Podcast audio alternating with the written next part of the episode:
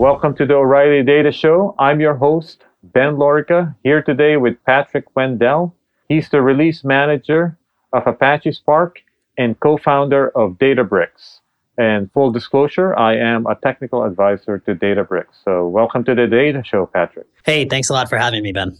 So, first off, before we actually uh, dive into Spark and big data, so Patrick is also a keen observer of the big data scene. So, we'll talk about that as well.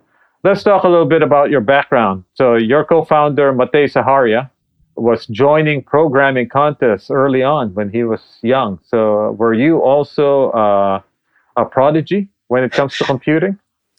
yeah, I don't know if I'd say prodigy exactly, but um, I've been interested in computing since yeah, fairly young age. I think uh, um, kind of around middle school age, became really interested in computers and was always programming and had kind of side projects going on. And then as I matured in my education, it became more and more formalized, and you know, here I am today.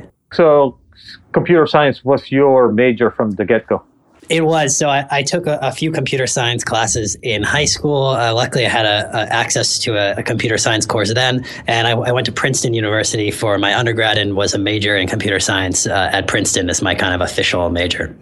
So your uh, undergraduate work in Princeton kind of is somewhat related to what you ended up doing in, at AMPLab, correct? Yeah, a little bit. So I got quite into research uh, even as an undergrad. I had some uh, some faculty I enjoyed working with a lot at Princeton, and I was always into distributed systems. You know, solving uh, problems with very large scale systems. Uh, at the time, what I was more interested in was kind of uh, networked systems. So so sort of systems distributed over the internet and various challenges that arise uh, with that. I, I did a bunch of research on doing sort of load balancing. So this is balancing traffic across servers in a network of maybe hundreds or thousands of global servers uh, in what's called a content distribution network. So this is networks that host a lot of data. So I was way into that. I, I actually was lucky to publish a couple papers as an undergrad, and that got me into this general research area. Um, I then went on to Berkeley to do a PhD. Wait, so oh, go about, ahead. What about as an undergrad? Were you guys aware of and were you using Hadoop? Yeah, so I did use Hadoop a little bit as an undergrad. It was just starting to come up uh, around that time, and I played around with Hadoop. Uh, didn't get to Spark quite yet. It, it was it was too new, but I, I, did use Hadoop for some of my analysis. I see. So so I guess uh, when I look at the Princeton faculty, right? So you got people in security, machine learning. So a lot lot of things to choose from. So how did you gravitate towards this particular area? Yeah, there was a couple of faculty in the networking and distributed systems area, um, specifically uh, Mike Freedman and Jennifer Rexford. They're both uh, they're both still there, and they were great mentors to me. I, I, had taken their classes and kind of expressed some interest in research, and uh, the rest is sort of history. I, I spent a lot of time as an undergrad doing research in those areas. Right, right. So and then and then now then you ended up in Berkeley. Yep. I, so I, I, took a trip across the country. I'm actually from San Francisco originally, so I was happy to be back in the Bay Area. Um, and at Berkeley, you know, the research group I entered was the one in which, uh, you know, Ion Stoica was my advisor, and uh, they were focused quite a lot on uh, big data, you know, on on Spark and on building the next generation of systems in this space. So Spark and Mesos were ready Yep, the Mesos project was actually uh, fairly mature when I got there. I remember I saw Matei give the Mesos talk. Uh, this was when I was being recruited to Berkeley, and I thought, oh man, this guy seems pretty smart, so maybe I should go and work with this guy. Um, and uh, and I did end up going to Berkeley. Mesos was kind of finishing up at that point, but Matei was working on a new thing, Spark, and I ended up getting started with that project kind of halfway through my first year at Berkeley. So, what version of Spark would that have been? Oh, geez. So I think I started working on Spark 0.6, which I'm pretty sure was the second version that ever existed. There was a very initial release called Spark 0.5. Um, but I remember Matei asked me for 0.7. He said, hey, we should do like a more formal release management process. And uh, I was wondering, Patrick, if you'd help with that. And uh, so I did kind of help design the way we do releases in Spark. And I've actually been managing releases now ever since then, now, you know, two and a half years down the line. That's funny because I think I started using Spark in 0.5. So you refer to it as like the first uh, public release, huh? Yeah, I think 0.5 confusingly was like, I think the first really release that they packaged up and delivered to the wild. At that point, it was very much a research project. So how much? So at that point, how much uh, were you involved in kind of uh, designing and speculating about the roadmap of Spark? Yeah, so so a lot of my research at, at Berkeley focused on optimizing scheduling, uh, and that was how I, I sort of got involved in Spark. Is w- when you have a system where it's overall very efficient. Spark was much more efficient than some earlier systems that we compared it to, like Hadoop MapReduce.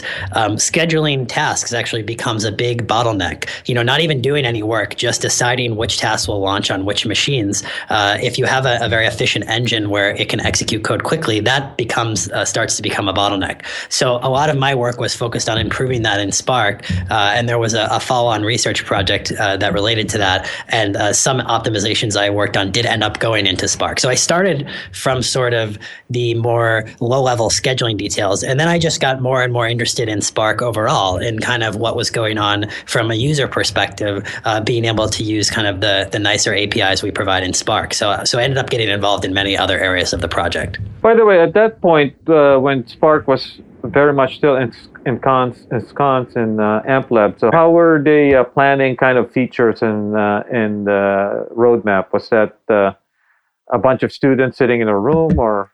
Yeah, it's a, it's a good question. So a lot of it was uh, just brainstorming meetings in the AMP lab. And, you know, for sure, Matei played a very uh, active leadership role around Spark. But, you know, we were really trying to solve research problems. So we were trying to work with the early users of Spark, getting feedback on, you know, what, what issues they had and, and what types of problems they were trying to solve with Spark. And then, uh, and then use that to influence the roadmap. So it was, it was definitely a more informal process. But uh, from the very beginning, you know, we were extremely user driven in the way we thought about building Spark, uh, which is quite different than a lot of other open source projects. You know, we never really built it for our own use. It's not like we were at a company solving a problem and then we we decided, hey, let's like let other people use this code for free. Uh, we actually like from the beginning were focused on empowering other people and building platforms for other developers. So I always thought that was quite unique about Spark. Well, there was also, I guess, there was also in, somewhat informed by. Uh, Ion's experience at Conviva, right? Absolutely. So one of the early users was Conviva. This is a company that does analytics for real-time video distribution, and uh, and they've been a, a, very early user of Spark. They continue to use it today, uh, and a lot of their um, you know feedback was incorporated into our roadmap, especially around kind of what types of APIs did they want to have that would make data processing really simple for them. And you know, of course, performance was a big issue for from for them very early on because in uh, uh the business of optimizing real-time video streams you want to be able to react really quickly when uh, when conditions change. Like for instance, you know, a network has a temporary outage, and uh, their job is to help route around it so that users don't experience any issues with their video. You know, they're watching a video, they want it to be contiguous. So so pretty early on, things like latency and uh, and performance were were pretty important. So was it uh, true early on that you basically had all of these boxes that now make up the Spark ecosystem but basically they weren't built yet. You know, we know we're going to need a SQL layer. We know we're going to need streaming. We know we're going to need machine learning.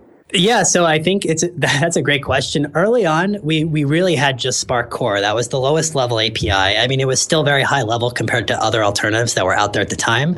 But um, I think it was when Spark Streaming came along, which was really the first high level component, that we started to think about Spark as a general engine that's useful for a wide variety of workloads. Um, that theme hadn't really that, hit us. Is that true? Is the Spark Streaming before Shark?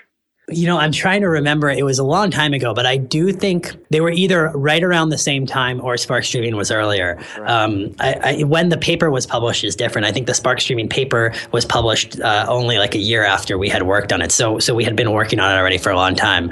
But I, I do remember after one or two of the earliest high level libraries, we kind of started to think, hey, you know, this is a broadly useful set of lower level abstractions, and you know, maybe the real value in Spark is not even going to be this lower level thing uh, which already many people were excited about, but it's going to be this kind of ecosystem of libraries. And, and, that clicked only a year or two into the project, I would say. Yeah, I mean, I think that uh, actually I was in the first Spark streaming talk uh, at a meetup.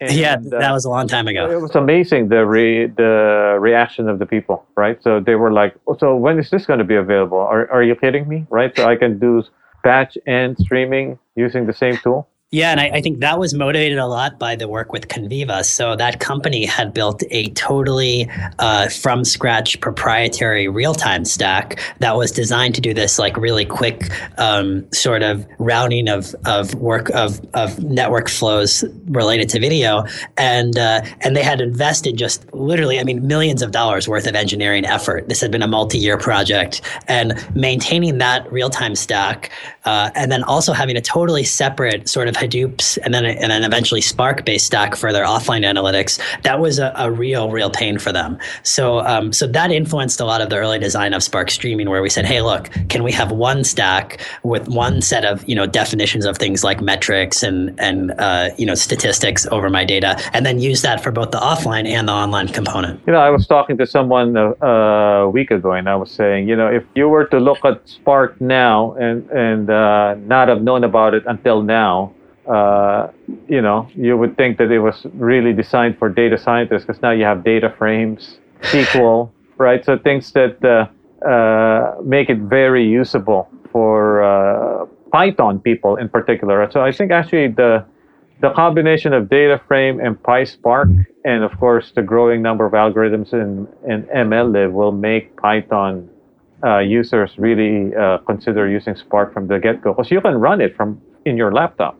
Yeah, absolutely. I mean, I, you touch on a couple of themes there. I think in general in Spark, we are trying to make every release of Spark accessible to more users. And that means giving people super easy to use APIs, APIs in familiar languages like Python, and APIs that are callable without a lot of effort. So, you know, I remember when we when we started Spark, we were super excited because you could write k-means clustering in like 10 lines of code. And to do the same thing in Hadoop, you know, you had to write, you know, 300 lines of various interfaces and stuff. It was really clunky. And the Spark implementation was shorter and it ran a lot faster.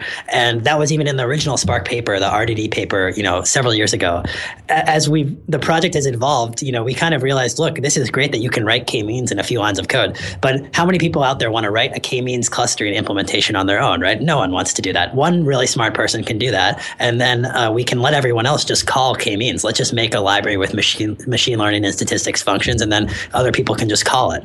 Um, so, so this is kind of how we've thought about the project as it's moved forward. Is let's embrace a wide variety of users and give them sort of APIs that are higher and higher level and get closer to just solving the problem that they have without them worrying about too much the underlying details. So I started using Spark as a Python user. Uh, version 0.5 and obviously there was no PySpark. I had to learn Scala. I was persistent, but then I I liked Scala and then PySpark came out and I kind of ignored it and I kind of underestimated actually uh, the popularity of it, right? So actually, PySpark seems like uh, uh, one of those things that's really made Spark take off. Yeah, it's a great point, and and even we didn't anticipate either its popularity. I, I remember Josh Rosen, uh, who I work with closely now at Databricks. He wrote the first version of PySpark, and uh, we put it out there thinking, you know, hey, I'm sure there's users who really prefer Python over a JVM language, and you know, maybe some people start playing around with it.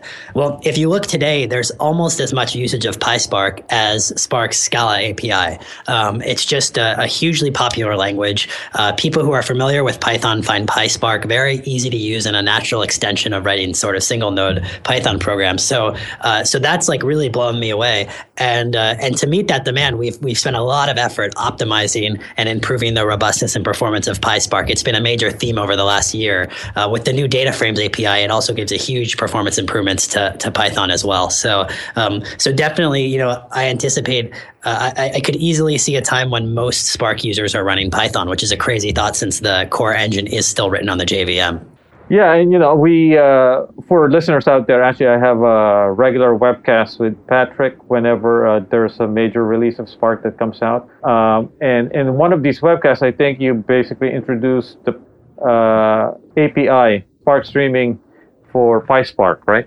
And yeah, so I was taken aback by the amount, the reaction of the people, how happy they were. Right? So. Yeah, uh, you know, and it was kind of the last major uh, uh, pillar that hadn't fallen where we had some disparity in the Python and, and Java Scala APIs. Um, so obviously, like a lot of people are super excited to see that. Um, you know, now there's almost perfect parity between all of the APIs, which is great because then people who have a preference for a particular language, they don't have to choose, you know, the, some one set of features versus another. They just get kind of get everything. Although I would say that the R users feel uh, a little neglected, but that's going to change, I believe, in the next release, right? Yeah, exactly. So, so kind of uh, the next major API for Spark is this API called SparkR. Um, that was merged into Master Branch uh, a few weeks ago, and uh, it's going to be present in the the 1.4 release of Spark. So, this is uh, what we saw as a very important part of, of embracing the data science community. Um, R is just becoming, you know, it's already very popular and and actually growing rather quickly in terms of popularity for various statistical uh, processing, and we wanted to give people a really nice first class way of using R uh, with with Spark. So so once your R problem becomes bigger than you can fit on one machine, you know you can point it at MLlib using familiar R APIs and uh, get access to a lot of goodness that's inside of Spark. And actually, the uh, people may not know this, that, but there are companies that have built uh, on top of uh, SparkR, including Alteryx. So actually, there's uh, a whole class of business users who are using Spark without actually even knowing that they're using Spark. yeah, exactly. I mean, we have actually there's many many companies that have applications that embed Spark or, or are based on Spark, and Alt- Alteryx is a little ahead of the curve because they've been writing an app that's based on SparkR. When SparkR has uh, only very recently been merged into Spark, they've uh, they've contributed a lot to its development. So uh, so that's definitely cool to see. Increasingly, you know, people using Spark without even knowing that they're using Spark. I think that's kind of the the ultimate end goal when you're writing a, a lower level platform is you almost like want the platform to disappear and people to just think about the problem they're solving and you know they're not having to think too hard about data distribution and scheduling and all of these kind of ugly things underneath. So let's talk a little bit about the community. So in in a few weeks there will be a community gar- gathering which is uh, the main Spark Summit. Uh, there's a Spark Summit in New York, and that was great. But I think uh, this one coming up is going to be bigger. Uh, yeah, yeah, we're we're really excited about uh, Spark Summit. Um, you know, West, I guess you would say it's just the default Spark Summit that occurs out in the Bay Area.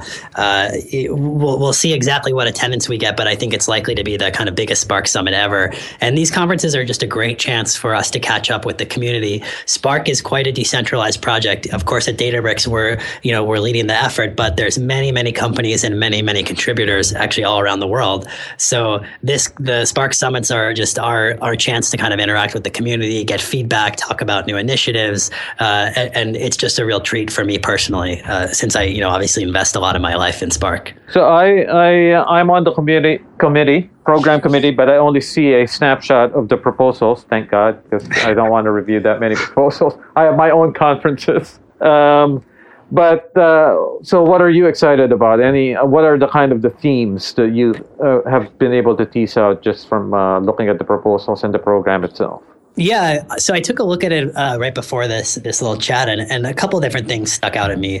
So, so one theme is um, it's great to see a lot of effort from uh, from other companies that are taking a real stake in Spark development. You know, as I mentioned at, at Databricks, of course, we're, we're doing a lot of the work, but um, there's uh, there's multiple companies presenting who are who are sort of actively involved in development of Spark as well, and who are taking significant uh, a significant role in the development community. So, uh, TypeSafe, for instance, is going to talk about some work they're doing with uh, with Mesos. Um, Intel, who's been like a longtime collaborator on Spark, is going to talk about a lot of benchmarking and performance initiatives they've been doing. Uh, uh, Cloudera will be there talking about a few different uh, topics on things they've contributed to Spark, and uh, and MapR is also there talking about their their work with Spark streaming. So so I guess like the the first theme I would call out is just that it really is a community conference, and um, and it's going to be exciting to just hear from all of the different kind of and developers from from many different companies.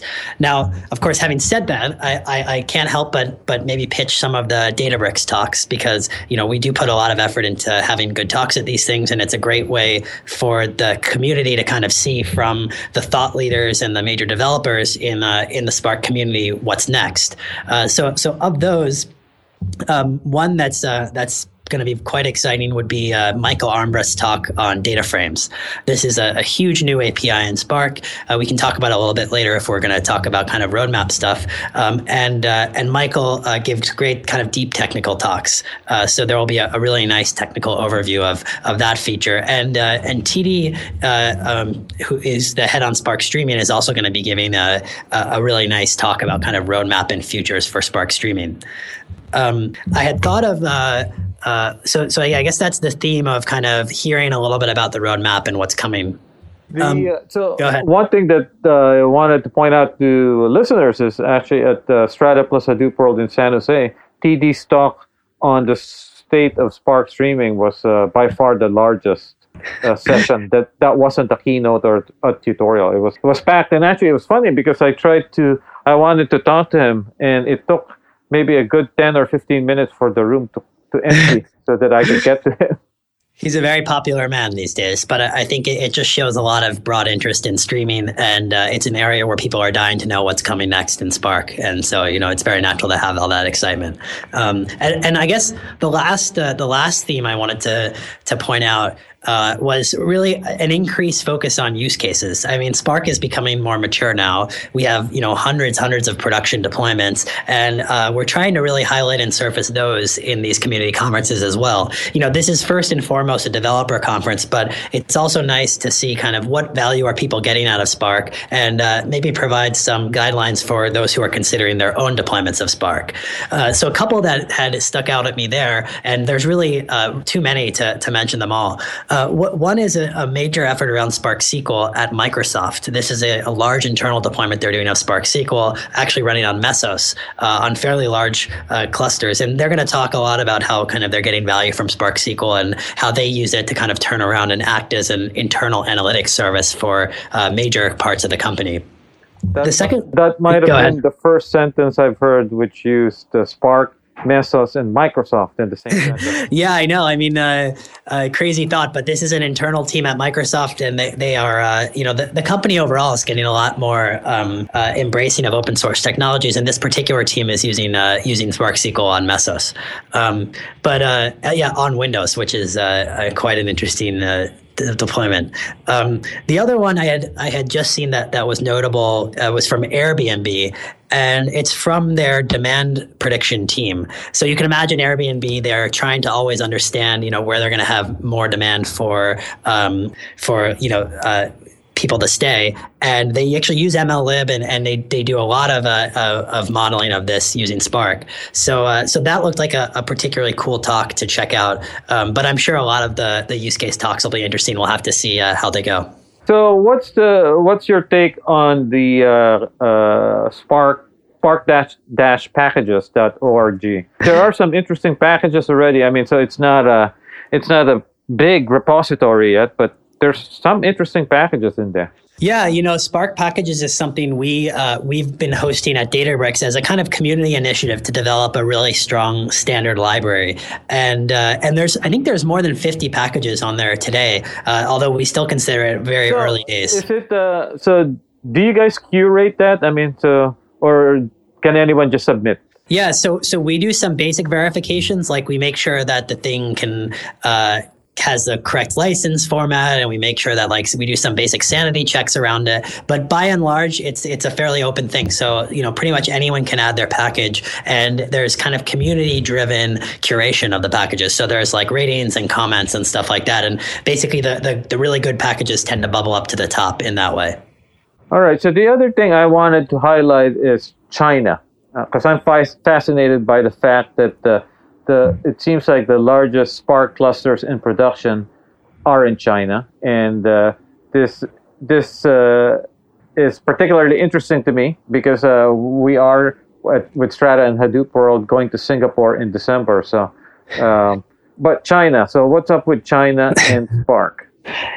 Yeah, so it's really interesting. So, so Spark actually, from very early days, has been quite an international project. Um, you know, really not only in the users but also in the developers and committers. Uh, if you ever look at the commit history for Spark, it's like around the clock because we have people working in almost every time zone. Uh, so I, I, did the little tally before this this uh, this chat, and I think we have five committers on Spark who are active, who are uh, from you know uh, Chinese citizens. So we have a lot of people from China involved in the development of the project, and uh, and that's really the the result of the fact that a lot of companies in China use Spark, and so they're of course trying to you know add features and uh, and add fixes and whatnot. But uh, compared with other projects I've worked on, Spark is is quite international, uh, even beyond China. But China is definitely the most active country outside of the United States. So um, yeah, so I, I, was trying to, to look it, a little. It, pro- it probably doesn't hurt that you had two uh, Chinese citizens from the beginning, Reynold and HY. Yeah, and I think that's a huge part of it, to be honest. Uh, Reynold is like famous on uh, uh, Weibo, which is the Chinese uh, Twitter equivalent. And I even have a, a fledgling Weibo account myself, although I think I've tweeted like one thing in the entire history. But um, but uh, but yeah, Reynold is like very uh, active in kind of evangelism and and and community building in China, and that's of course been a, a huge part of it. So what what are some of these big examples from China that you know? Yeah, so so a couple of companies that uh, have done a lot with Spark. So one is Tencent. I think uh, they hold the record for the largest ever Spark cluster. I think they ran Spark, uh, uh sort of doing some benchmarking on like eight thousand nodes. I think uh, is the number. Don't quote me on that. It's in a talk by Reynold Xin, but uh, but I believe that was the exact number. No, no, they gave that same talk in San Jose in Strata. Yeah, great. So, um, so that is true. Good.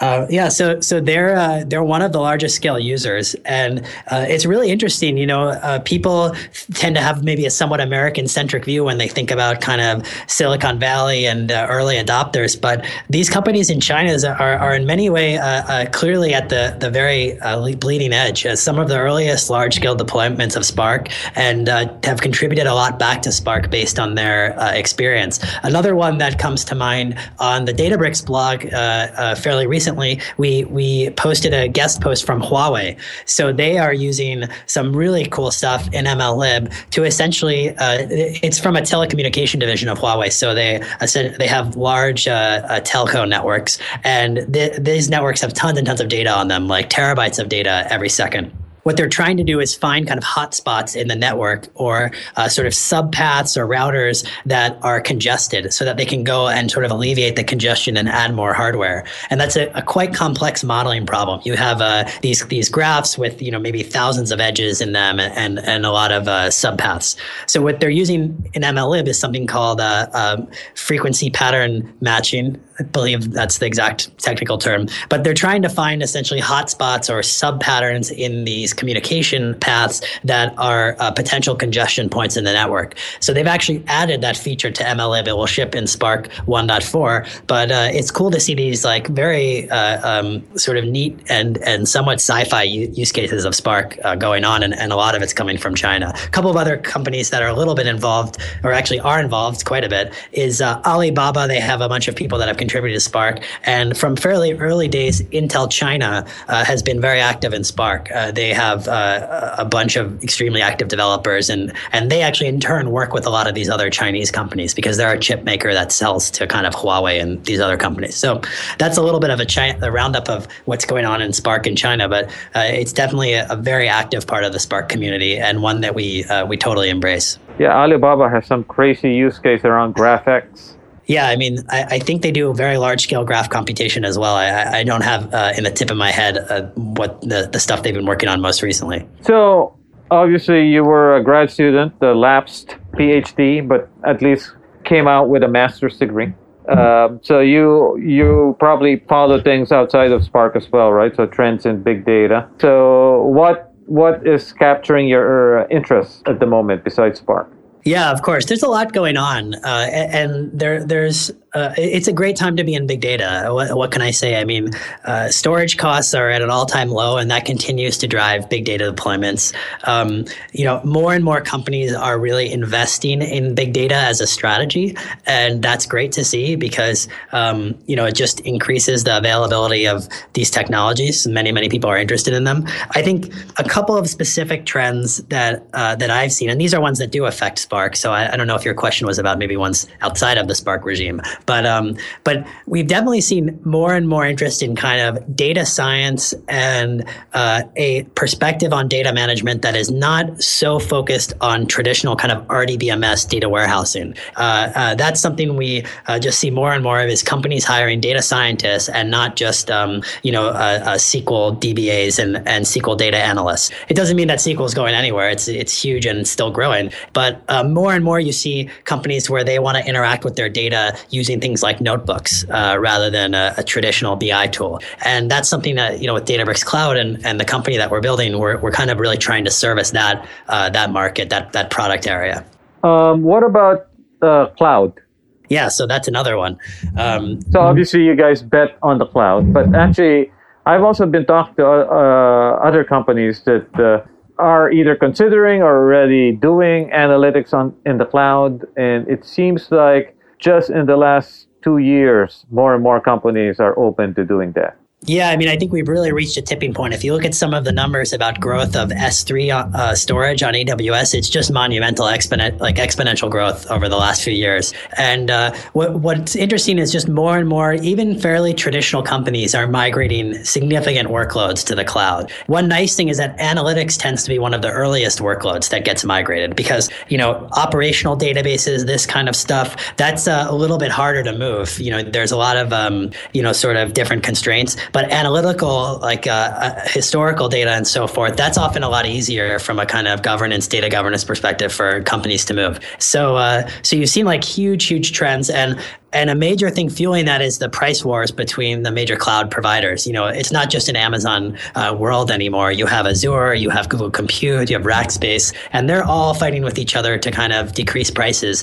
That's starting to look very attractive to uh, companies who are making major infrastructure investments.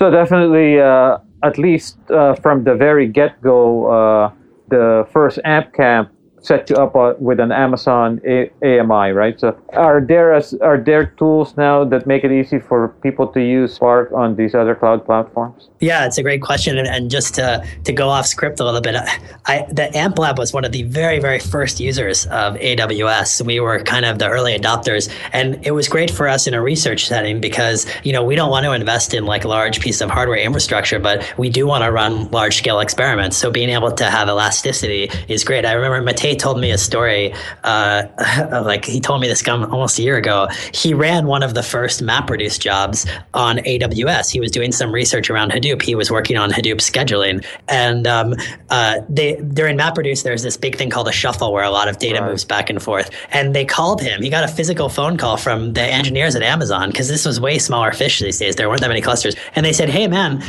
are you like running some virus or something? You know, you're moving all this data between all the machines like we've never really seen this before. What's going on? And uh, I had a huge kick out of that when Matei told me that story. That was the very beginning of someone running big data analysis on AWS. Now, fast forward, you know, six years later, and uh, Elastic MapReduce, which is uh, Amazon's hosted MapReduce, is like generating millions, hundreds of millions of dollars uh, of revenue for them. So, um, kind of funny to, to think about that historical perspective. Uh, now, your question, which I, I veered severely off topic from, was uh, about uh, other cloud providers and how people run Spark on those. Is that is that right? Yes. Yeah. Yeah. Yeah. Yeah. Um, yeah. So so one thing in Spark packages, funny that we were mentioning it before, is scripts for running Spark on Azure and Google Compute Engine. These are maintained by a, a company called Sigmoid Analytics. They do consulting around Spark, yep. and um, and so you've definitely seen more and more people deploying Spark in a wide variety of environments, and and those two are a good example. So, do, do you or the Spark people or Databricks or you personally, do you guys uh, pay attention to GPUs and Yeah, you know, it's it's a great question, and and where that really has relevance for Spark is around MLlib. Um, GPUs are do, are good at doing things that can be uh, really nicely vectorized and parallelized, and are CPU intensive. Um, so so the kind of sweet spot for that in Spark is really around numerical processing. Uh, so there's some ongoing efforts right now in MLlib to see for certain things like matrix multiplication, uh, can we offload this to GPU efficiently? There's some some challenges there technically around kind of um, uh, transferring memory to GPU memory from the CPU and stuff like that. They're not GPUs are not known for being easy to program, but when you can express your problem in terms of them, it's a huge benefit. Benefit. So uh, so that's a, an ongoing effort in MLlib uh, and may eventually percolate to other areas of Spark as well. So let's close with a little peek into the future. Uh, so a few weeks out from Spark Summit, um, let's talk about version 1.4 and version 1.5. Yeah, it's a great question. So, just around uh, the time uh, of this uh, podcast, you'll start to see Spark 1.4. The exact release date is not known, so I'm not going to promise that it will be released yet. But um, but Spark 1.4 is uh, is a huge release with a bunch of different stuff. Uh, one area that continues to grow a lot is the data frame API in Spark. Uh, so this is something that came about in 1.3. it's a it's an API that's focused on providing a slightly more structured, concise analysis of data, just a, a, very sort of thin extension on top of the core Spark APIs, but lets us do a lot of cool optimization under the hood because we have a little bit more semantics about what's happening with the data. Um, so 1.4 ships the beginning of a bunch of internal optimizations to uh, significantly improve performance based on data frames, and that is a theme that will continue in uh, in 1.5 some other stuff going on around Spark is uh, the MLlib pipelines API is uh, is kind of our new uh, way of writing machine learning um, uh, programs. That uh, API is slowly stabilizing, so that means it will become you know a totally public supported stable API that we won't change anymore. And there's some minor cleanup and stuff in 1.4, and I think uh, we'll fully stabilize it most likely in Spark 1.5. And part of kind of finalizing that API is adding a bunch of other transformers and utility functions that exist in scikit-learn, and other uh, similar ML frameworks. Uh, and, uh, go ahead. Of course, you have you have to talk about deep learning. Everyone's asking about deep learning. Yeah, yeah. So deep learning is like uh, the hot topic right now. We have uh, an exploration into that going on actually by uh, Reza Zadeh, who's a, a, Stanford professor who's long time been working on Spark and uh, and works uh, at Databricks as well as a consultant. Um, yeah, so he's starting to look into it. I think the initial uh, deliverable is just some support for standard neural nets, but but deep learning is definitely on the horizon. That may be more kind of the Spark 1.6 timeframe, but but we're definitely kind of deciding which which subsets of functionality can we support nicely inside of Spark, and and we've heard the very clear user demand for that. So, what about Spark streaming uh, in the short in the near future?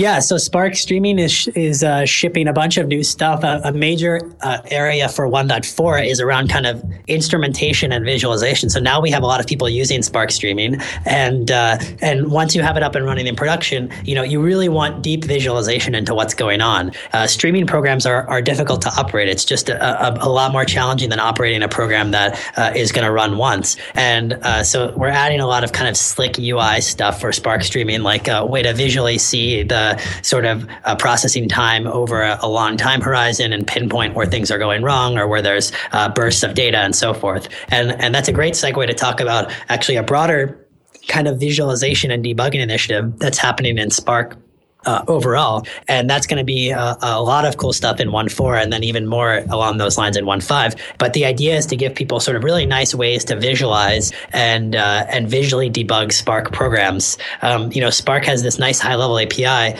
but sometimes if you're an advanced user or you're trying to debug something, you want to get like a lot of visibility into what's actually going on inside of the, the distributed engine. And uh, so this this in the next release will have uh, a bunch of kind of pretty UI uh, graphical representation of, of Spark workflows uh, to let people debug them. Those are always fun features because users, you know, users clearly uh, get excited about them when they see something pretty. They can click and pan and zoom in and stuff stuff like that. So. Um, Spark streaming uh, already works well with Kafka. I imagine it's probably already working well. If not in the near future, it will with Kinesis, Amazon Kinesis. What about uh, uh, on the Google Cloud platform? They have the equivalent of uh, Kafka, right? Yeah. So, uh, so I, I, am not personally super familiar with the kind of streaming component in Google's co- uh, compute platform. They, they have their own uh, streaming engine, MillWheel. That's uh, that's very guys, well known. do you guys uh, work with the Google Cloud team at all?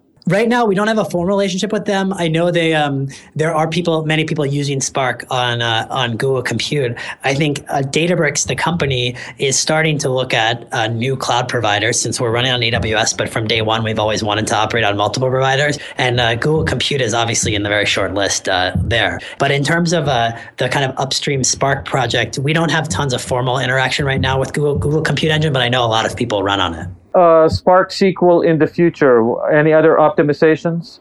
Like uh, one thing that uh, uh from the old AMPLab days, BlinkDB is that a, is that dead? No, it's not dead. Actually, there's a talk about BlinkDB at the uh, at the Spark Summit, which I, I, didn't mention, but I. There's another theme of kind of research talks, and that's one of the most exciting ones. Um, no, it's not dead. I, I think uh, probably won't be around in the next one or two releases. Right now, we're focused for Spark SQL really on just performance, performance, performance, because it tends to be what people care about for uh, SQL workloads. And uh, but this kind of um, for those who aren't familiar, BlinkDB is is a sampling uh, approach. So this says like, hey you know, no matter how high performance my engine is, if I need to scan a terabyte of data to answer my query, it's going to be slow, right? I mean, even if you're reading from memory. So BlinkDB does some really intelligent subsampling, and that is for sure ending up in Spark. I think the timeline is probably more like 1.6 timeframe. So maybe in uh, another one or two releases, that's maybe six months out. But uh, that is absolutely something we plan to add to Spark. It's just a little more uh, in the research stage right now.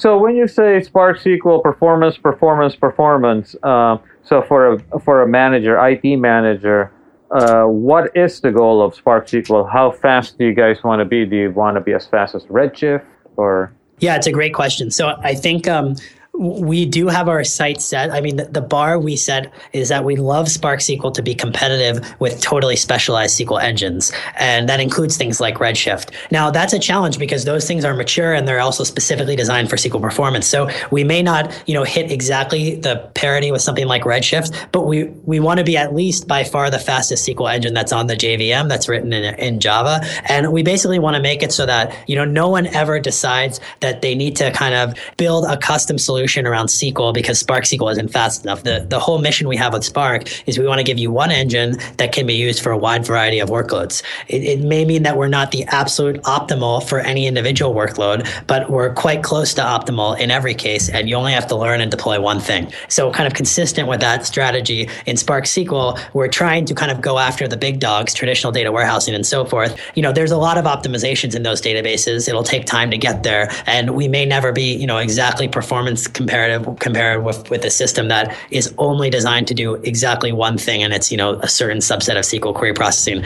But we definitely want to make it you know orders of magnitude faster than it is today. There is one component that's there's one box that doesn't exist yet in the Spark ecosystem, and uh, I'm not sure it ever will be uh, part of the ecosystem. But search yeah, it's a, it's a great question. So what what Spark has tended to stay away from is things that involve storage. So you know we're really more of a processing engine, and the the search problem is really like a storage and serving problem. It's about how do I index and store a large amount of data sets and quickly be able to sort of respond uh, to queries for those data sets. So what Spark is doing now around search is actually we're working on interact inter, interacting and being able to load data from search systems. So there's there's a really cool library that connects Spark with Elasticsearch. Uh, some of the folks at Elasticsearch are working on that. They're using the, the, the sort of Spark SQL data frame API, and they're one of the most uh, advanced connectors that we have right now. So for us, people may use us to do things like PageRank as part of generating a search index. We're probably outside of scope for like storing a search index because that's just more of a storage problem. And in Spark, you know, we're really at the processing layer and we're kind of agnostic to storage. Actually, uh, you reminded me of something, which is uh, obviously uh, people associate Spark with Hadoop, but it's a, it's being used by people outside of the Hadoop uh, world, including people who use Cassandra, S3, um, Elasticsearch. So, as someone who is at the front line of interacting with Spark users, uh, are there a significant number of people in who fall in that bucket? Yeah, absolutely. And I mean, we, we see it firsthand at Databricks Cloud because a lot of our customers are running Spark in Databricks Cloud. They're uh, they're running on Amazon, you know, with data stored in S3, and uh, and they really uh, don't use any components that are traditionally in what would be considered like the Hadoop package or bundle. Um, you know, of course, we, we want Spark to work well with Hadoop, and uh, and we've invested a lot of effort to make it work well on things like Yarn and working in partnership with Cloudera, Hortonworks, and the Hadoop companies. But uh, but Spark definitely has a, a much broader story to tell as a, a, general processing engine that can be used in many types of environments with things like shared storage in you know S3 using uh, no, NoSQL data stores, um, you know using it with more of a sort of data scientist uh, uh, exploratory um, angle. And we just we aren't really sort of part of the hadoop ecosystem in that sense. I think it's a little bit more of its own thing. And actually from the very early days uh, people in the Cassandra community were making uh, Spark work with Cassandra. Yeah, that Even was before DataStax did. Yeah, exactly. I mean, we Databricks now has a, a, a formal partnership with DataStax. The names are quite similar, so it's always kind of funny in our meetings. But um, but uh, yeah, so when we partnered with them, the first thing they did was look around and say, "Hey, wow, there's a lot of people who are using these two together. Uh, let's like make it official." And so you know now now they have an official connector for Spark, and uh, and we help them maintain that and and work a lot with them. They also have a distribution of Spark that they can give to their customers. But uh, but in that that case, you know, the cool thing about open source is uh, the developers can really lead the charge and drive the product direction. And uh, and data DataStax looked around and and saw the developers voting with their feet. And uh, the next step was to kind of come and, and work with us and formalize something. So uh, yeah, so that's always fun when that happens. Great. Well, this has been great, and uh, we look forward to the conference in a few weeks. And uh, for those of you who want to learn more about